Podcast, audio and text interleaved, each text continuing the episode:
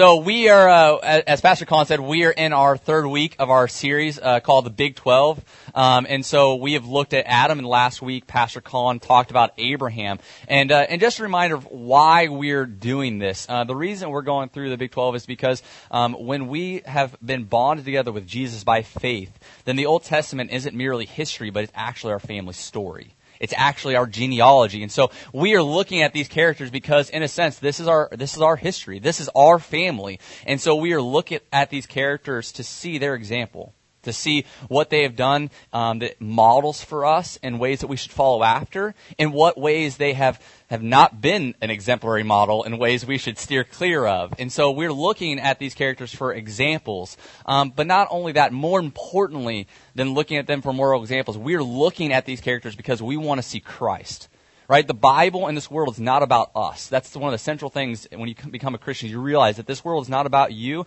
The scriptures are not primarily about us, but rather they are about how God has chosen to interact with us. And so what we see when we look at these characters is we're looking to see who Christ is and how he has come and demonstrated the fullness of what they point to. And so when we looked at Adam, we saw that Jesus is the better Adam that has come to renew the covenant where Adam failed. That Jesus is the better Abraham that was perfect in his faithfulness. And so what we really want to see here is that we don't want to just learn moral lessons, right? Those are important, but ultimately we want to see is the gospel of grace put on display because we believe that we are changed primarily through God's kindness and grace towards us in Jesus' death and resurrection. So, as I say that, we're going to jump into our third character, um, Jacob. And so we're going to look at three things. We're going to look at the story of Jacob. We're going to look at the example of Jacob. And then we're going to look at Christ through Jacob. The story, example, and Christ through Jacob. So Jacob's story is massive. If you look at Genesis, it is Genesis 25 all the way through Genesis 49. And so we are going to do a Spark Notes edition. Um, and so we are going to try to, to do a summary of, of Jacob's life.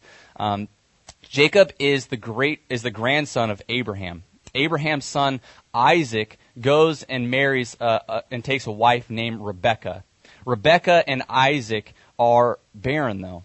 They're barren for 20 years. And Isaac prays and asks the Lord to move, asks the Lord for children. And the Lord answers. And uh, uh, the Lord answers, and Rebecca has this pain, and she goes to seek the Lord, and the Lord tells her that there is there are two nations, there are two children in your room, two nations that the older will serve the younger, and that these nations will be divided.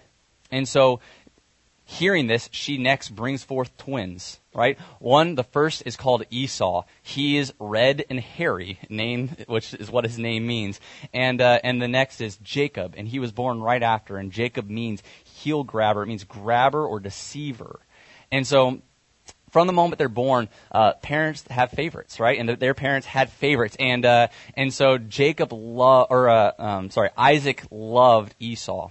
Esau was a man's man, right? He was strong, he was bold, he was very rash um, in his decisions, but yet he was a hunter. He loved the, the outdoors, and so he was constantly going and finding game and cooking up game for his father. Um, and so Isaac loved Esau, but Rebekah loved Jacob. Rebecca loved Jacob. Jacob was smooth. He was cunning. He was intelligent. He was quiet, though. He kept to himself, and he was, he was very manipulative in how he thought and how he approached things. Um, and he was an inside guy. He didn't really like going outside too much. And, but, but Rebecca loved, Rebecca loved Jacob.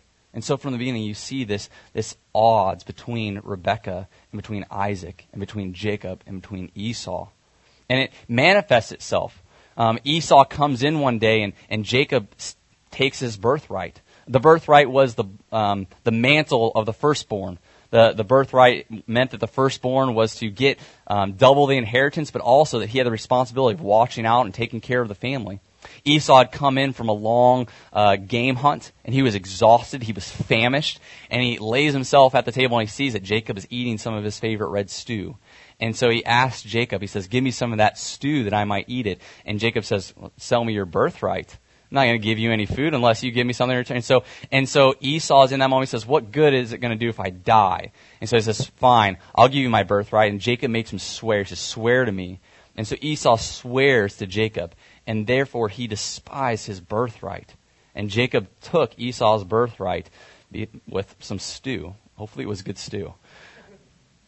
We see after, after this happens, Isaac leaves and we learn that Isaac uh, deceives. He goes into Gerar, into this land, and there's a king there named Abimelech. And apparently, uh, Rebecca was pretty good looking. And so he's scared that Abimelech is going to kill him and take his wife. And so he lies about Rebecca and says that she is his sister, just as his father Abraham did. The Lord, though, is faithful. The Lord's faithful even in the midst of their faithlessness.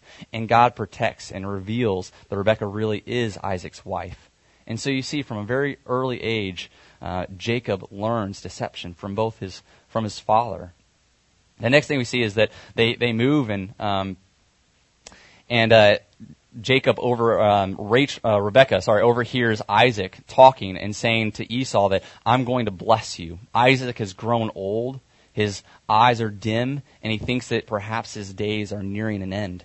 And so he tells Esau, he says, I'm going to bless you, my son. Go and make, go and, and hunt down game. Find my favorite game and, and make my favorite stew for me. And when you come in and you make it, I will bless you. I will bless you.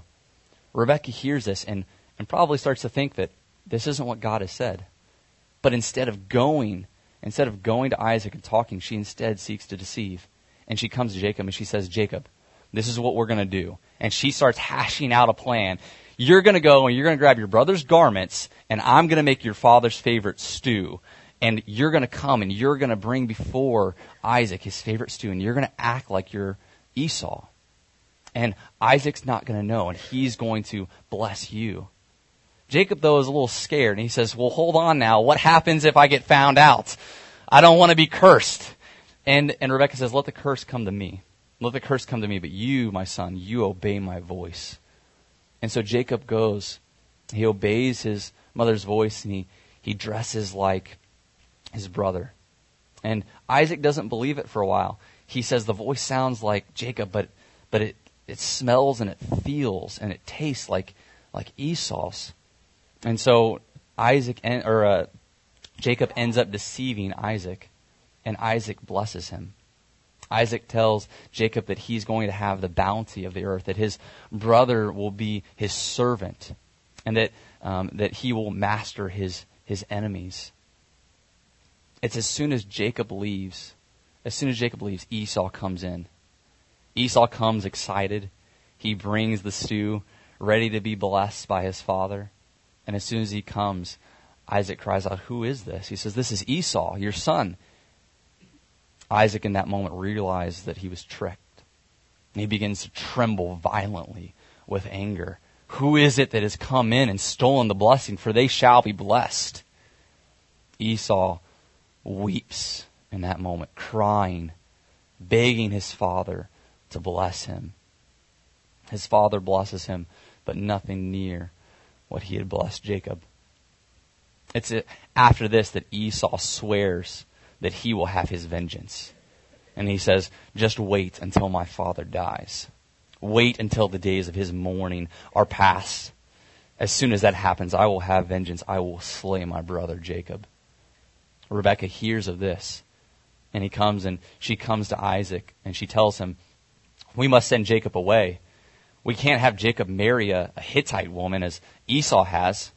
These women have made my life miserable we have to send Jacob away. He has to marry uh, one of our family, one of our clan, one of our people. And so, he, and so Rebecca finds a way to keep Jacob safe. Isaac sends Jacob away to go and to take a, to take a wife from Rebecca's brother Laban in the country of Haran. So Jacob leaves home and he goes on this journey to Haran to find his uncle. He stays one night at a place called Luz. And as he goes to sleep there, he wakes up, or he in a dream. Sorry, he doesn't wake up. As he as he sleeps there on the rock, he uh, uh, he in a dream sees a ladder come down from heaven. And he sees angels descending and ascending on it. And he hears God's voice. God speaks to Jacob. And he tells him that he will be his God. And that he institutes uh, the covenant of Abraham. He promises that Jacob will have, that all the land that Jacob sees before him, that he will give to him. He promises Jacob that his descendants will be more numerable than the dust of the earth. He promises Jacob that the entire world will be blessed through his offspring. He promises Jacob that he will not leave him, that he will fulfill the promises that he has given to him until he brings him safely back to the land of which he is left, back to his father. Jacob is overwhelmed at this point he calls the place Bethel, meaning the house of God, the stairway of heaven. And he, he tells God, he says, if, if you will be with me, if you will provide food, shelter, if you will guard my path and ensure that I come back, then you will be my God. I will worship and I will serve you. It's after this moment that, that Jacob continues to journey on and he arrives at Haran and he sees a bunch of shepherds gathered around. He asks them, Where is Laban? They turn and they say, Well, this is his daughter Rachel that comes. She was a shepherdess coming with the sheep. Jacob saw Rachel and saw the, the flock that she had and went and rolled back the, the well that they might drink. And then in his excitement, he ran and kissed her. In excitement, she runs back to her father Laban and tells Laban of, of who Jacob is, that their kinsman has come. Jacob and, and Laban meet and they discuss, and Jacob begins to work for his uncle. It's after about a month of, of working for Laban that Laban says, Should you serve me for nothing? Name your wages. What is it you desire? What is it you will work for?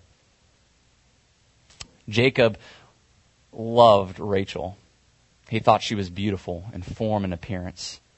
And so he told Laban, he said, Give me Rachel to be my wife.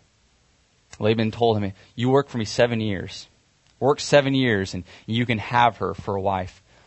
The Bible says that it seemed like but a day, but moments, his seven years, because of the love and the passion that he had. But the night that Laban was to give Rachel for marriage, Jacob was deceived. The trickster is tricked. Apparently, he must have been partying hard and had too much to drink that night, for he goes in and doesn't realize that he slept with her older sister, Leah. Jacob wakes up in the morning to discover the, the trick that has been played on him, that he has married the older sister, Leah, instead of Rachel. He comes to Laban in anger, as I'm sure um, we can imagine. You gave me the wrong daughter. Why did you do such a thing? And Laban tur- turned and told him and said, It is not right. It's not according to custom in our land that the, that the younger should be married off before the older. And he said, I'll make you a deal. Work with me another seven years, and I'll give Rachel to you in marriage. And so Jacob worked another seven years and was given Rachel in marriage. It's during this time that um, they have a ton of kids. So uh, Leah, I'm going to actually read this because there's a lot. Um, Leah bore Jacob six sons and one daughter Reuben, Simeon, Levi, Judah, Issachar, and Zebulun were the boys. And she bore a daughter named Dinah or Dinah. Um, it's during this period that there's a rivalry that begins to break out between Leah and Rachel. They are at each other because Leah begins to to bear children because she wasn't loved. Jacob showed his favoritism in that he loved Rachel far more than he loved Leah. And so because of that, God opened the womb of Leah and she began to bear. Rachel, in jealousy, gave her maidservant Bilhah to Jacob. And she said, if I cannot bear, then my maidservant will bear. And she passed on the sin that Sarah had done. And so um, Bilhah brings forth uh, two sons for Jacob. Uh, she bears Dan and Naphtali. Leah um, ceases to bear in that moment, and so she falls likewise, and she gives her maidservant Ziplah, Ziplah to uh, to Jacob. and she bears two sons through him, Gad and Asher. Um, so finally, Rachel actually bears a son, and his name is Joseph. And it's at this point, um, after when Joseph has been born, that's, if you're keeping track, that's 11 sons. So, it's 11 sons. And just, just like a little, a little reminder, so, um, for, uh, Leah, LZ, Leah and Ziplah, and then for, uh, um, for Rachel, RB, Rachel and Bilhah, just so you remember who's who. Um, but they, they bear 11. And it's at this time that, that Jacob says, it's time for me to go home the Lord speaks to Jacob and says, It's time for you to leave Laban. It's time for you to go to your father's house. And so Jacob turns and, and, and tells Laban, it's, you know, like, I need to, I need to leave. And Jake, and, uh, Laban says, name your wages then. What is it you want? And Jacob refuses to take and he says, I will work. And so Jacob works another six years underneath Laban. And he says, I will only take of the speckled and spot of the black of the flock. Laban deceives and, and tricks Jacob and takes all of the good of the flock, all of the speckled and the spot and the black, and, and takes them away so that Jacob isn't left with very many. The Lord shows favor to Jacob, though. And Jacob develops a method in which God blesses. And in six years, the herd has multiplied. And Jacob is left with a, with a massive amount of, of, of sheep um, Laban and his sons grow angry at this time. They're frustrated, and Jacob can tell that the favor that he once had with Laban is gone.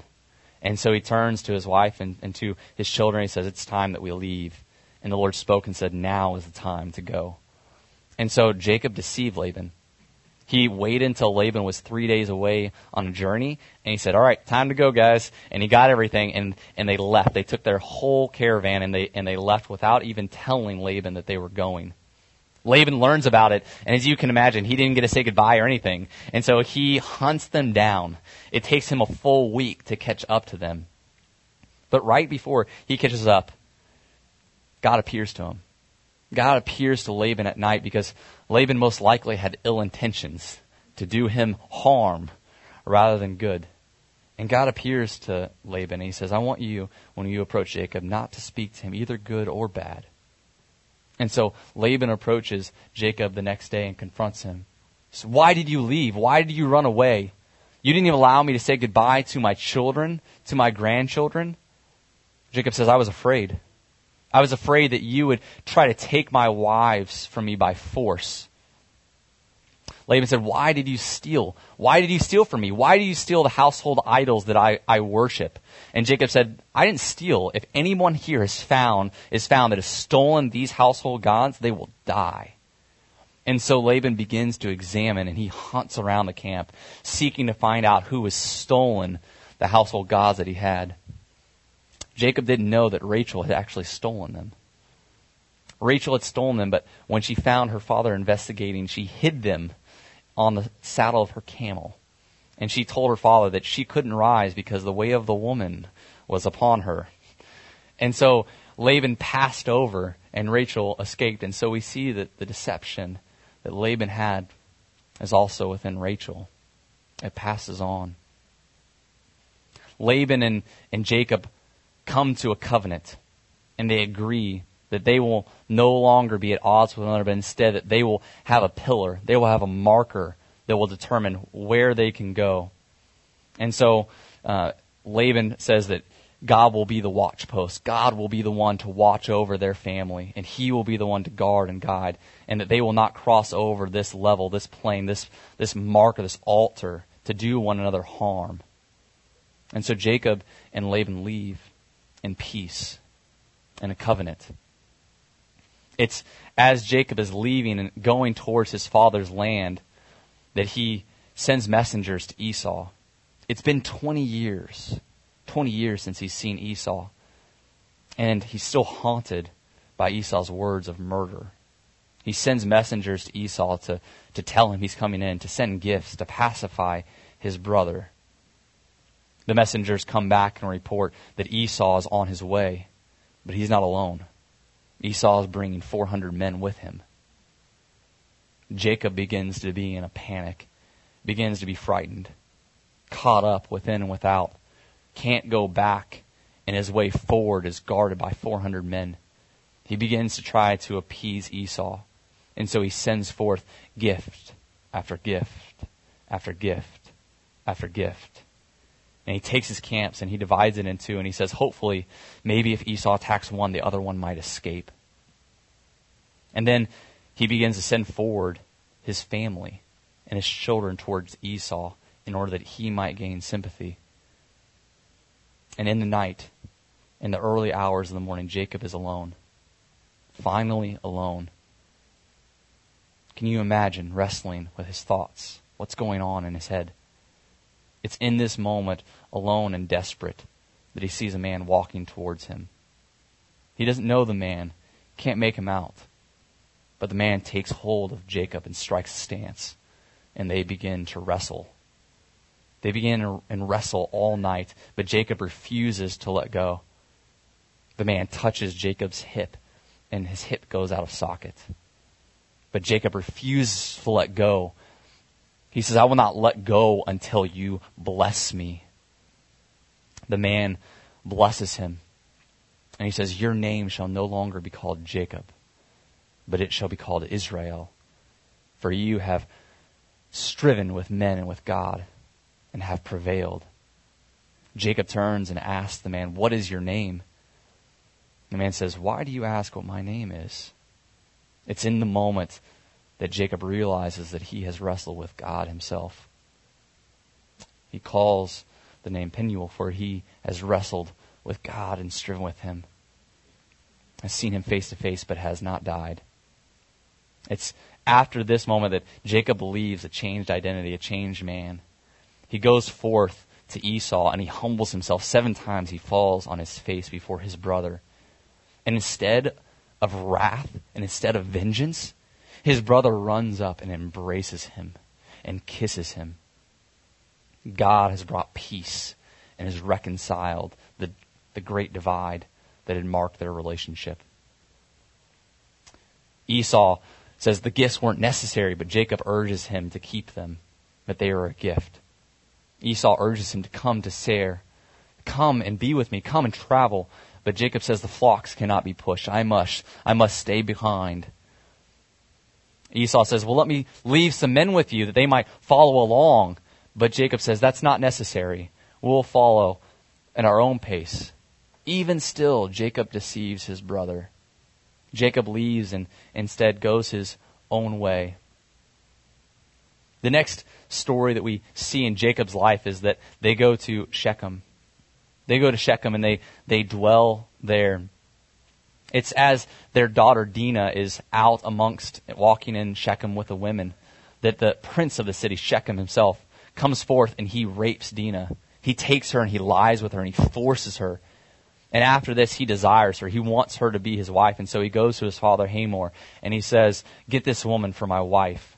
And so Hamor comes to Jacob and comes to his sons and, and urges them and says, Please, what is it that you will What's the, what's the price? Name the price, and we will pay it that we might have Dinah as my son's wife. His sons answer deceitfully. They say, Sure, we'll give Dinah as your wife, but you all must be circumcised. The, all the men in the city must be circumcised, and that's the only way that Dinah can be married to you. And so Shechem and Hamor go back to all the men in the city, and they tell them, You must be circumcised, for this company is going to become one with us. It's on the third day that they're circumcised that Simeon and, and Levi go in. They take their swords and they slaughter all the men in the village as vengeance for what had happened to their daughter. Jacob is horrified. He's afraid. He realizes that, that though this city is gone, there are many cities around and that he is likely to be attacked and defeated. It's in this moment where he sees his family's sin it's most apparent his sin has been passed down. And so what does he do? He goes to Bethel. He tells his family, cleanse yourself, put away the idols that you have been worshiping, put on new garments, for we will go. He leads his family to repent, to confess their sin, and they go to Bethel to be renewed. They stay at Bethel for a while, and God shows favor. God saves him. God per- perseveres and, and, and shows his steadfast love to them. It's, it's after this that they go on the journey and that Rachel passes. She gives birth to her final son, Benjamin, and she dies. Jacob's story ends with his son Joseph being broken away from him, seemingly dead. And Jacob goes down and lives in Egypt and sees reconciliation finally happen with his family. He dies in Egypt at the age of 147. Talk more about Joseph's story next week, but this is Jacob's story. So I want us to now look at um, at Jacob's example. Right? What are what are some things we've heard his story? What are some things that we can learn from um, in Jacob's example? Well, first, let's look at some negative things that we learned from Jacob's example. Um, the first thing that I want us to see is that deception marks Jacob's story. I hope that you guys, as you were listening to the story, I hope you saw deception was in the beginning, in the middle, in the end. It was all throughout the story, right? I mean, you have deception coming from Rebecca deceiving Isaac. You have Isaac deceiving Abimelech. You have Jacob deceiving Esau, right? You have Rachel deceiving her father Laban. Laban deceiving Jacob. The entire story is marked by deception. And I think we can relate. Why is it that they were deceiving one another? Right? Deception. Deception means to paint a false portrait. It means to, to, to lead an appearance of an untruth. Why? For a specific purpose. For a reason. The reason that we seek to deceive is because we don't trust. Right? They didn't trust that God was good. They didn't trust that He was enough. They didn't trust that His way would be sufficient. And so they had to manipulate. They had to scheme. They had to lie. They had to deceive because they thought that their way was better. One of the ways that we deceive other people, especially as Christians, is that we like to paint a better picture of who we are. Is that we don't let other people in. We deceive other people in thinking that we're really better than we actually are. And so we show up we put a happy face on when people ask us how we're doing. We're doing great. Oftentimes, the way that we're deceived is that we won't let anybody else in.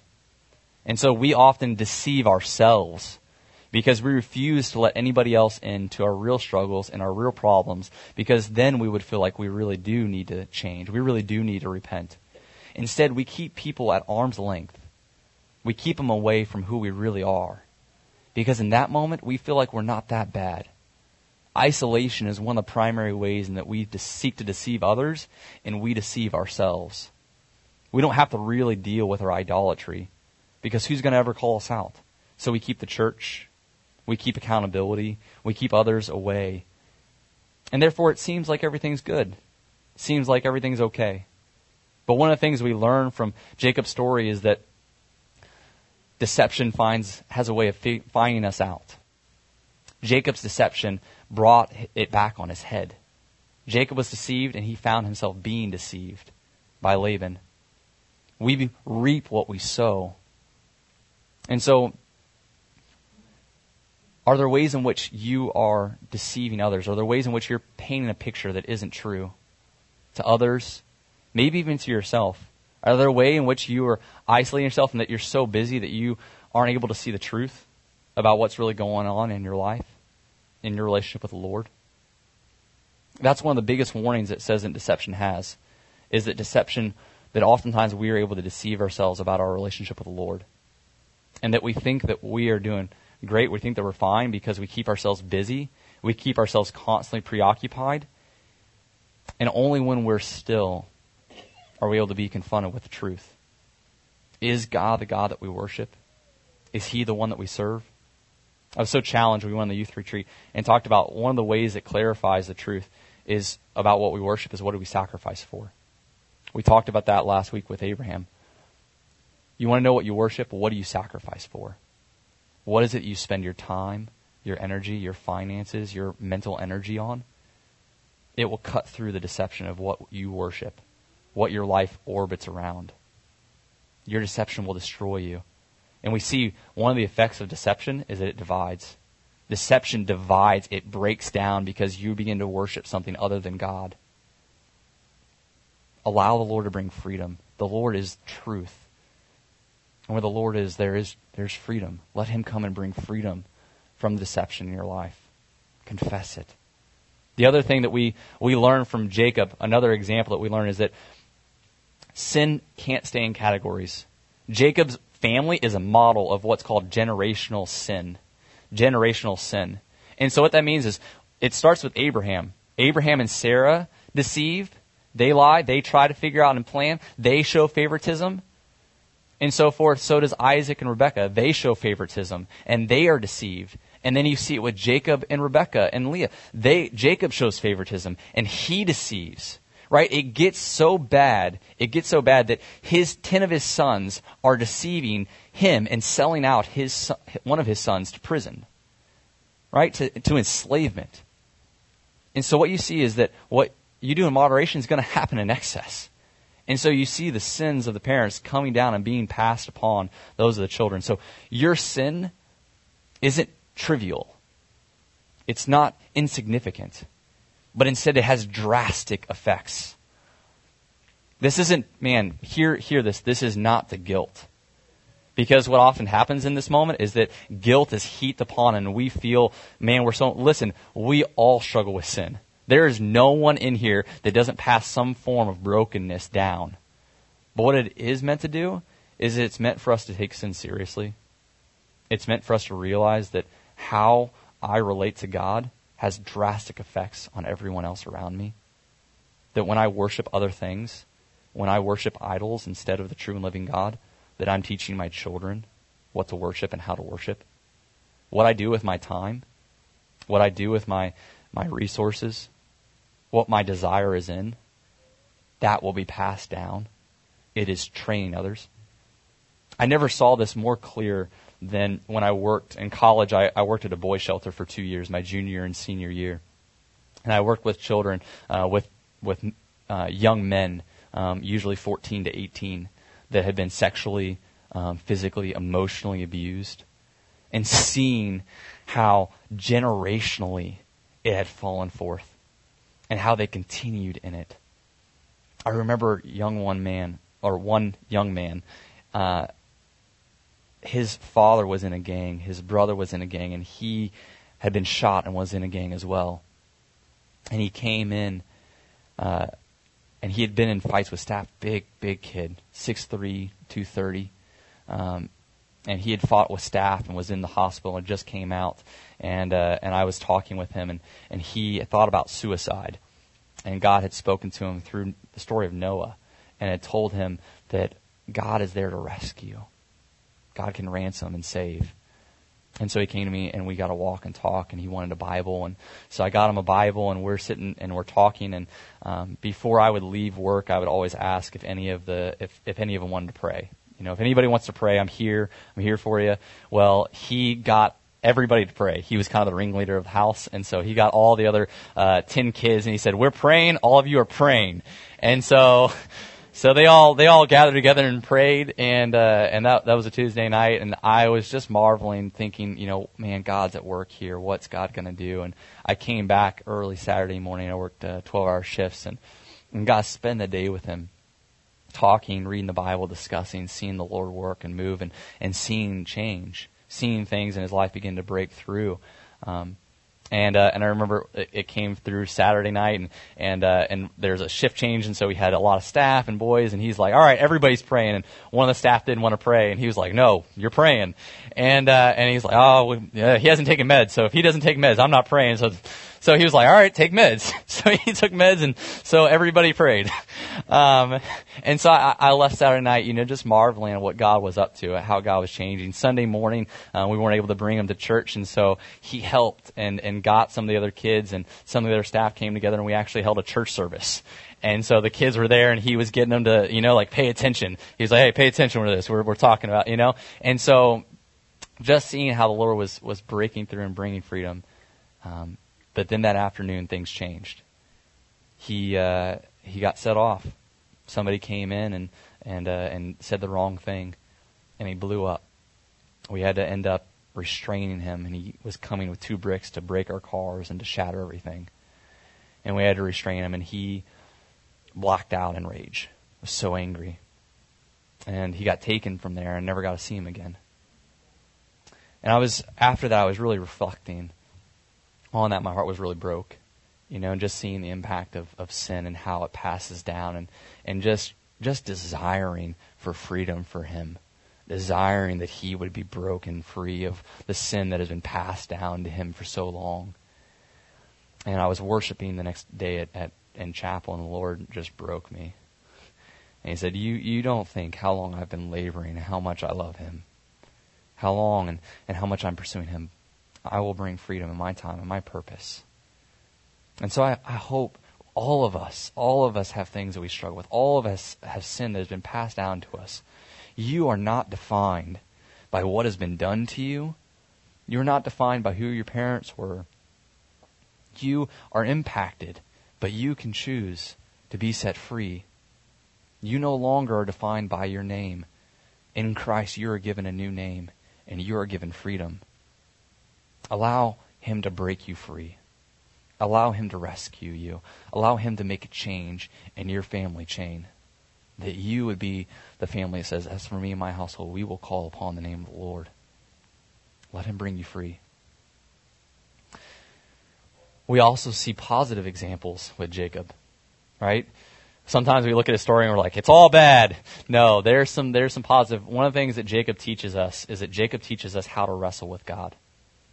Jacob shows us how to wrestle with God. Remember that part of the story? Jacob is, Jacob's had a hard life up until now, right? He's, he's been deceived. He's at odds with his, you know, he deceived his father, his mother, you know, like, you know, enabled him. He is, you know, at odds with his brother. His brother wants to kill him. He's, there's quarreling within his family. His wives are at war with one another. He's just left his uncle, who he was afraid his uncle was going to come kill him, and now he's awaiting 400 men that want that he pretty much thinks want his life and want to take away everything that he has labored for, all of his hopes and his desires. And he is left alone. And what happens in this? He's left alone, and I, I just want to read, I want to read what he prays before this. Because, man, this shows, this shows his heart. Before Abraham wrestles, or before uh, Jacob wrestles with, with God, he prays this. He says, O God of my father Abraham and God of my father Isaac, O Lord who said to me, return to your country and to your kindred, that I may do you good. I am not worthy of the least of all the deeds of steadfast love and all the faithfulness that you have shown to your servant. For with only my staff I crossed this Jordan. Now I have become two camps. Please deliver me from the hand of my brother, from the hand of Esau. For I fear him, that he may come and attack me, the mothers with the children. But you said, I will surely do you good, and make your offspring as the sand of the sea, which cannot be numbered for a multitude. Jacob is finally humbled before God. His manipulation, his deceit, his pride, thinking that he can control his life and he can get the results that he wants. That delusion is finally laid aside, and he comes to God humbled, realizing he's not worthy, that all the blessings, every good gift in his life he realizes is from the hand of God, not as a result of his ability or his performance, but instead it's by grace. He's humble before God. Jacob stands alone. He's anxious. How would it, how would you want God to appear to you? Think about this. You're in the, you're in the most strenuous point of your entire life. Everything in your life is crumbling around you. Have you been in those moments in your life? Have you had those times where everything seems to be falling apart? You're just looking for something to hold on to. Right? Jacob's in that moment. He's just looking for something to hold on to. He's just saying, listen, just throw me a bone. Just give me a break. Give me something. Right? And how does God appear to him? We would hope, well, God would just send a soothing spirit. God would just come in, in a comforting presence. What does God do? God comes and wrestles with him, right? Jacob doesn't want to wrestle with God. Uh, uh, this is, sometimes this passage is preached, and it's preached as, listen, if you want what, if you have something you really want, you just need to prevail with God. Just wrestle God down. Just, if you just persist, God will listen to you and you'll get God. That's not at all what this is about. Jacob didn't want to wrestle with God. Jacob just wanted to be left alone. Jacob was like, just give me some peace. Just give me some solace. I just want some comfort here. And God says, I'm going to wrestle with you because that's the only way in which you will be changed. I will come and, and I don't know if you've been in a, in a serious wrestling match, but it leaves you pretty tired. It leaves you pretty weak. And Jacob is preparing to face the biggest battle of his life against Esau. He's not wanting to wrestle God. But God comes and he wrestles Jacob nonetheless. He refuses to let him go. Jacob leaves there humbled, broken, and renamed as Israel. He is no longer defined by his deceitfulness, but instead he is defined by God's faithfulness to him. Jacob refuses to let God go because he wants the blessing. Right? What is the blessing that Jacob is so earnest to get? Why is it that Jacob will not let God go? He refuses to let go. Jacob has finally realized that what he most needs in his life is God's presence. He's finally come to the point in which he realizes that his greatest need is, is God. It's not anything else. It's in this moment that he is changed. It's in this moment that he's humbled. And Jacob, listen, Jacob still makes mistakes. I think Jacob's very relatable to us because Jacob goes forth and still deceives Esau and then makes other mistakes, you know? But, but we see that he is, God no longer sees him as Jacob. He sees him as Israel, as a new creation. We learn from Jacob how to struggle with God. We learn that we come to God with humility. We come with openness. We come realizing that our desperate and most earnest need is Him, is His presence. For it's His presence that brings everything else. It's God's presence that brought reconciliation between Esau and Jacob. It's God's presence that demonstrated and, and, allowed Jacob to travel safely back to Bethel and led him to repentance. God's presence is what will lead you in your life. Is what you most hunger for, is what you are most desperate for God's presence? Or is God just a means to another end? Are you using God that you might get something else that you really want? Jacob had done that before. He'd used God for his own purposes and his own ways, and he saw it vain and fruitless. And so will you. Only when we come to God and realize that what we most need is not to use God, but to have God for himself, will we fully be changed. The last thing I want us to, to look at with Jacob's story is um, I want us to look at Christ through Jacob. How is it that we see Christ in Jacob's story? Um, the first way that we see Christ through Jacob's story is that Jesus, Jesus is the place where heaven and earth come together. Right? Do you remember in, in Jacob's story where he goes to Bethel at the very beginning and he sees this ladder and there's angels that are ascending and descending. He hears God's voice and he, he marvels. He says, This is the place of God. This is Bethel, God's house, the place where heaven and earth meet. That is what was lost in the garden. Heaven, listen, heaven is wherever God is. Heaven is God's dwelling place. Where God is, heaven follows. In the Old Testament, we see that this happened in the Ark of the Covenant, that God's presence dwelt with his people through the Ark. And they, they brought the Ark because where God's presence here, where heaven is, there's peace. There's prosperity. There's goodness. There's wholeness. There's joy. We saw it in the temple that the temple was where the Ark of the Covenant was put, and, and God dwelt there. God had a physical location where he, he made his presence there more visible. But in Jesus, in Jesus, we see that heaven and earth meet through a person. Jesus comes in, in the first gospel uh, in John in the first chapter, and he's calling forth his disciples. And he calls to Nathanael, and he says, I saw you. And, and apparently Nathanael had been praying, or it said, it said something very prominent, and Jesus knew what Nathanael had said. And so Nathanael says, You really are the Son of God. And Jesus says, You will see greater things than this. For you will see the angels ascending and descending on the Son of Man.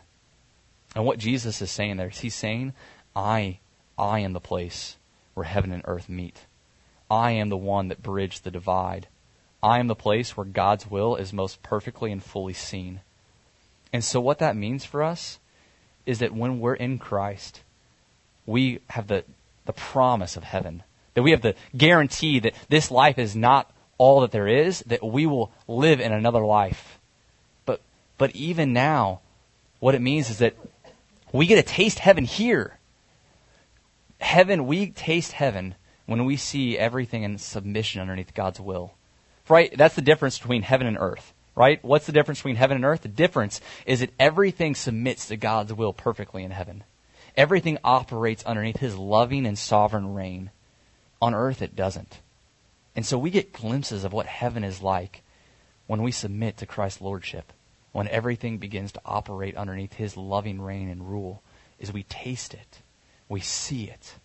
And that can only happen through Jesus. For there is no other name given under heaven by which men must be saved except Jesus. The next thing that, that we see and how we see Jesus through Jacob is that we see that Jesus is the true Israel that establishes an everlasting kingdom. Right? We know from the rest of the Bible that, that God changes Jacob's name to Israel, right? And that's not just the name of a man. That's the name of the entire nation. And Israel's sons aren't just individual sons, but instead they are heads of entire tribes. And so they come and and they stand as a symbol for the greater one that is to come. Jesus comes on the scene, and the first thing that he does is he gathers 12 disciples around him. Why? Because he's showing that he's bringing in a new kingdom, that he is the true Israel that has come on the scene, and that he is establishing a more permanent and more fulfilled spiritual kingdom that will be everlasting. We see it in Jesus' wrestle with God. Jacob wrestles with God, right? And his hip is touched. Jesus goes in the Garden of Gethsemane and he wrestles with God. He says, Not my will, but thy will be done. And instead of being rescued, instead of being delivered, Jesus is forsaken. Jesus is slaughtered. Jesus is, instead of giving the blessing that he was deserved, Jesus was cursed and set away. Why? Why? Why did the perfect Son of Man, who deserved the highest of blessings, be cursed? Because he struggled for God not on his own behalf, but on ours. Jesus came and, and fought with God and, and God's judgment, God's wrath on our behalf, that we might have a new identity, that we might have a new name. And this changes everything. What this means now is that this means as Christians, we approach God and we wrestle with God not in order that we might have His presence, but because we have His presence, because we have His love and have His favor. It is because of Jesus that we are blessed. Jesus is our fullest blessing and the one that guarantees that we can stand before God loved, accepted, cared for. What this means is it means that our life is marked by grace. Our life is marked by grace. And what this should do is it should allow us to rest. It should allow us to rest because we know that in, even in the midst of our failures, even in the midst of our mistakes, God is sovereign and God's love will prevail in our life. That our sin will never outweigh God's grace. Is your life marked by grace?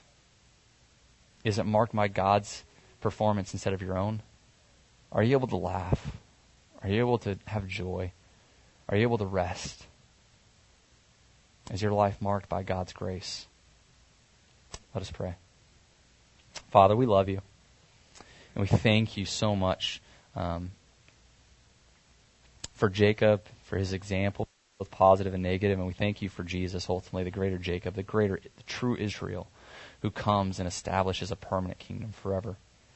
God, I pray for those that are here that, that don't know you, um, that perhaps are even now wrestling with you Maybe they've been in church their whole life, God. Maybe they've just stepped in. I pray that you would save, God, that you help people to trust fully and totally that their standing is by, is by your grace, not by their performance. It's by your obedience, Jesus, and, and not by ours, that we are called just to place our faith in you, God. And so I pray for your people. I pray that we would put all of our faith in you, God, that we wouldn't be deceived, but instead we would see where we're really at, what we really worship and that we would now, in these moments, consciously choose to worship you.